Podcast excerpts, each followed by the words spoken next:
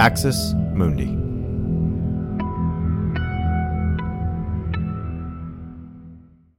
You're listening to an Irreverent podcast. Visit irreverent.fm for more content from our amazing lineup of creators.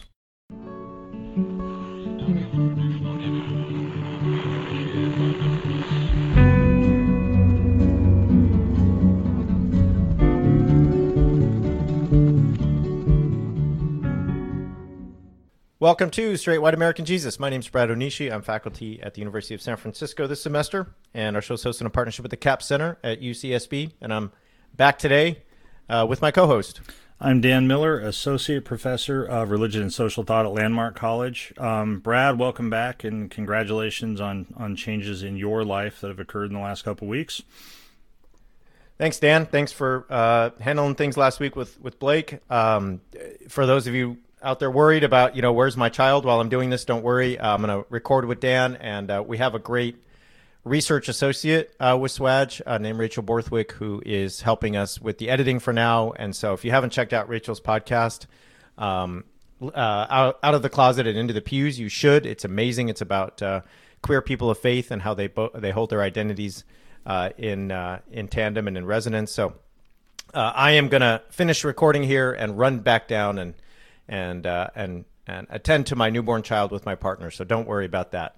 Uh, but we do have important things to talk about, and um, we're going to jump into those right now. So Dan, we want to talk about three things today. Um, one is uh, Trump and the sort of ongoing revelations about the January 6th plan to basically overturn the election and, and basically how that uh, affects today. There's just direct effects today. So it's not just more archival mining of what happened uh, in January. We're going to talk about uh, abortion in Texas and the Supreme Court and, and one very promising angle to fight uh, restrictions on abortion, and that is the idea that uh, reproductive rights are religious rights. And so we'll get into that.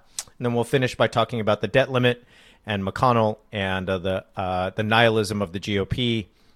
Uh, the extended segment for all you patrons out there is going to be about new data from PRRI that talks about vaccination uh, rates and how uh, white evangelicals are, are, true outliers when it comes to uh, vaccination uh, in this country. So if you're not a patron, sign up so you can get the extended segments of our weekly roundup. All right, Dan, let's jump into January 6th. So this week we get uh, a new book from called Peril from Woodward and. Um, uh, there, one of the revelations there is this sort of six-point plan that was put in place by uh, uh, Trump's lawyer John Eastman for January 6th. So, uh, in essence, Dan, we now have the kind of blueprint of what they thought was going to happen.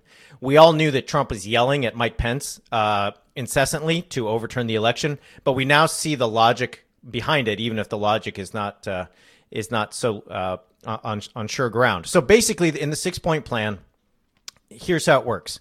Eastman tells uh, Trump, "Look." Vice President Pence, uh, Pence presides over the joint session uh, of con- of uh, of Congress as they certify the election. Okay, great. Now they start to count the electoral uh, uh votes, and according to the Electoral Count Act, so they start with uh, Alabama, then they get to Arizona. When he gets to Arizona, Eastman says.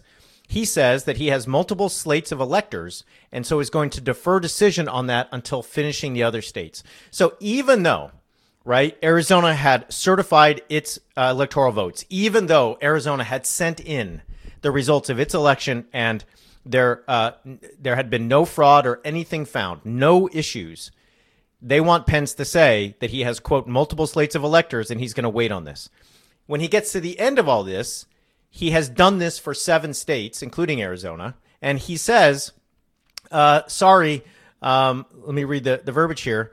Uh, he announces that because of the ongoing disputes in the seven states, there are no electors that can be deemed validly appointed in those states. That means the total number of electors appointed, the language of the 12th Amendment, is 454. This reading of the 12th Amendment has also been advanced by Harvard Law professor Laurence Tribe, and Laurence Tribe has since on Twitter been like, nope, sorry, uh, you got me all wrong there. Quote, a majority of the electors appointed would therefore be 228. So if you minus, if you're following along at home, you're keeping score at home, everybody, you minus the seven states that supposedly have disputes, you get to uh, uh, 232 votes for Trump, 222 votes for Biden, and that means that uh, Trump wins with a minor majority. Uh, now, this is going to lead to all kinds of chaos. Eastman knows there's going to be uh, all kinds of uh, you know objections, and he's basically like, let him figure it out in the court. Uh, Ted Cruz, Rand Paul, they can uh, hopefully demand that normal rules be uh, um, implemented in uh, the Senate, and therefore uh, they'll need uh, 60 votes. That this will mean the filibuster. Blah blah blah blah blah. But essentially, Dan, if Pence goes through with this, he appoints Trump president based on this idea that in seven states there are quote disputes, and he cannot, in good conscience, count those electoral votes. Now, this ignores the fact that in all of those states, everything had been certified, everything had been ratified, everything had been sent in by those states. And so this is essentially a coup attempt, right? Um, there's a, a great uh, uh, review of this book uh, in the Washington Post by Eric Rauchway, who's a professor at UC Davis. And uh, this is what he says uh, about uh, this particular matter. Pence told Trump, I'm not going to do it, right? So Pence gets wind of the plan and he's like, I'm not going to do it. His staff had found no respectable lawyer, no matter how impeccably right wing, who would say he did. Gesturing at some of his supporters already gathered and shouting outside the White House, Trump asked, Well, what if these people say you do? The president was willing to find authority in the mob if he lacked it in the law. Quote, wouldn't it be almost cool to have that power? Trump said. Pence disagreed. So Trump shifted from insinuating to berating. You've betrayed us. I made you. You were nothing. So this goes along, Rauchway points out, with what Trump said to Kevin McCarthy, right? Remember, Kevin McCarthy calls Trump on January 6th when all the violence is happening. And McCarthy's like, Can you please tell these people to back off? And Trump responds, Well, Kevin, I guess these people are much more upset about the election than you are. So, as we know, Congress did not cave, lawmakers counted the votes, and Biden was certified as president. But Dan, this gives us the inside look at what was going on in terms of the Trump plan. Dan, I, will just read here. Let me just. I, I, have so many thoughts, but I'm just going to read from Steve Benen, who's the producer of the the Rachel Maddow show. He wrote this at M- M- MSNBC. This was, in other words, an apparent document written by a lawyer representing the then president that effectively outlined how Republicans could execute a coup. Eastman even pushed his vision of January 6, speaking at the pro Trump rally ahead of the insurrectionist riot. Circling back to our earlier coverage, it's been obvious for months that Trump wanted to hold illegitimate power in the wake of his election defeat, but the specific nature of his plan always seemed murky. What was it exactly that the former president thought would happen? What was the plan? Who would implement it and how? But more than 300 days later, the blueprint continues to come into focus. We learned last month, for example, that Trump privately urged the Justice Department's top two officials at the time to lie about the election. Just say that the election was corrupt and leave the rest to me, he told Republican members of Congress. So, Dan, Benen says it better than I can. He says this was effectively, right, a plan for a coup.